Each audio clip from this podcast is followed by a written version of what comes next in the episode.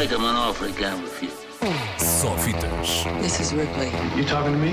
last survivor of the Nostromo. That's a bingo. Com Ricardo Sérgio. Hello, Rick. Go ahead. Make my day. E eu, Ricardo, não estava a dizer nenhuma barbaridade quando disse que o Natal e o cinema estão muito ligados. Pelo menos é um clássico lá em casa. É. eh, depois do almoço de Natal, ficarmos a ver eh, filmes.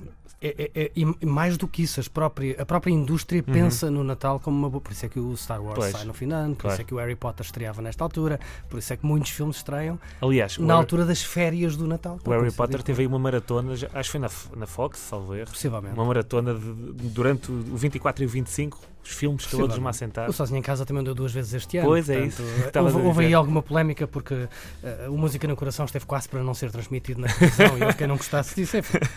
Que sacrilégio. Mas, mas vamos lá falar Vamos do, lá. do grande filme de Natal deste ano, Uhum. um, Que é? Star Wars Episódio 9, não é? Um, Uhum. Depois desse pequeno percalço que foi, que foi o filme, ou que foi a estreia internacional do filme, Uhum. um, eu digo pequeno percalço porque, enfim, não se pode dizer que tenha sido um fiasco, porque não foi nenhum fiasco, fez 300 e tal milhões de dólares, uh, simplesmente não cumpriu o esperado em termos de, de bilheteira, o esperado pela Disney. A Disney Hum. esperava que este último episódio da saga Rebentasse um, a escala. arrebentasse a escala.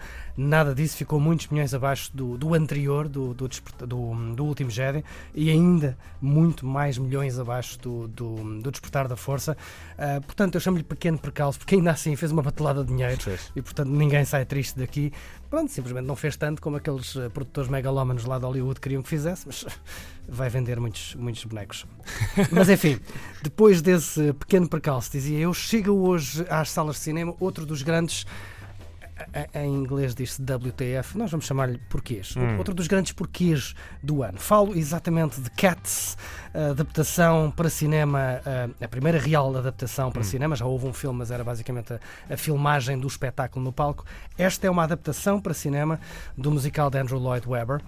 Um dos maiores sucessos da- de sempre do West End, da Broadway, chega aos cinemas quase 40 anos depois da estreia ah, em Londres. Um, o filme é realizado por Tom Hooper, ganhou o Oscar por O Discurso do Rei, conhecemos da rapariga dinamarquesa, e tem um elenco de luxo com Idris Elba, Judy Dench, Ian McKellen, até Taylor Swift entra neste filme e traz uma canção nova a pensar nos Oscars. Uhum. Mas depois traz também, além desse elenco de luxo, muitos problemas desde, desde o arranque. O filme foi tão mal recebido desde que se conheceu o primeiro trailer. Tão mal recebido. Mas porquê? Porque não gostaram dos efeitos, porque não se percebe porque é que são pessoas vestidas de gato em vez de gatos. Os Ok. efeitos disto já permitem que isto seja feito com gatos, Sim, eh, como o Rei Leão agora. sim, exatamente. Entre muitas outras coisas. Houve- houve- as críticas foram tantas que não temos um só fitas que chega. Não temos que chega. ok. para isso, mas, eh, mas é verdade que até no dia da estreia nos Estados Unidos, há poucos dias, ehm, a produtora anunciou que ia enviar novas cópias com efeitos digitais revistos e, e e tratados e resolvidos para, hum, enfim, para tentar evitar eh, o fiasco. Até agora, sem muito sucesso, o filme, eh, enfim, hum, custou mais de 100 milhões de dólares, só para termos este exemplo, custou mais de 100 milhões de dólares.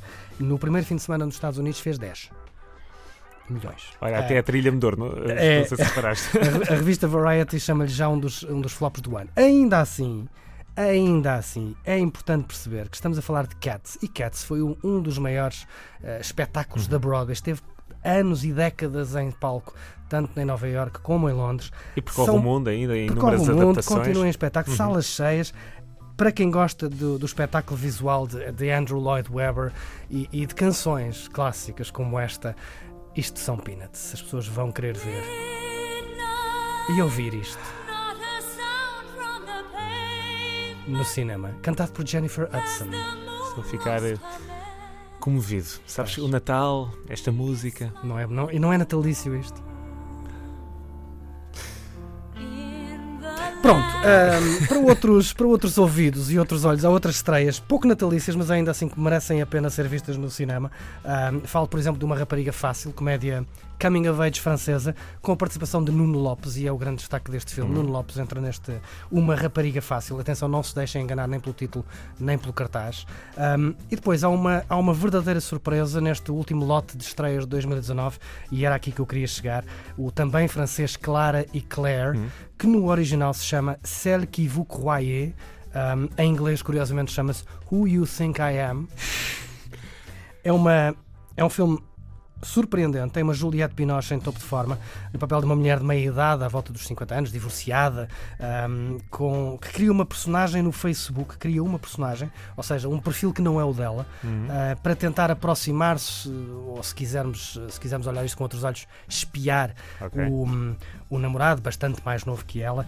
E, e que acaba por se embrenhar numa espiral de, de, hum, paixão absurda, obsessiva por um amigo do namorado, que tem naturalmente resultados inesperados esta, esta opção. É um thriller psicológico subtil, discreto, com um twist final bem amanhado e, e lá está, e, e vale bem a pena. O, o título hum, permite-se uma série de jogos de palavras no original, Celle qui vous croyez, pode ser aquela em que acreditas, mas também soa aquela que tu crias. Hum, também pode soar, eh, enfim, tudo isto dá uma ideia daquilo que vai na cabeça da personagem de, de Juliette Binoche. Se quiserem fechar o ano Da melhor maneira.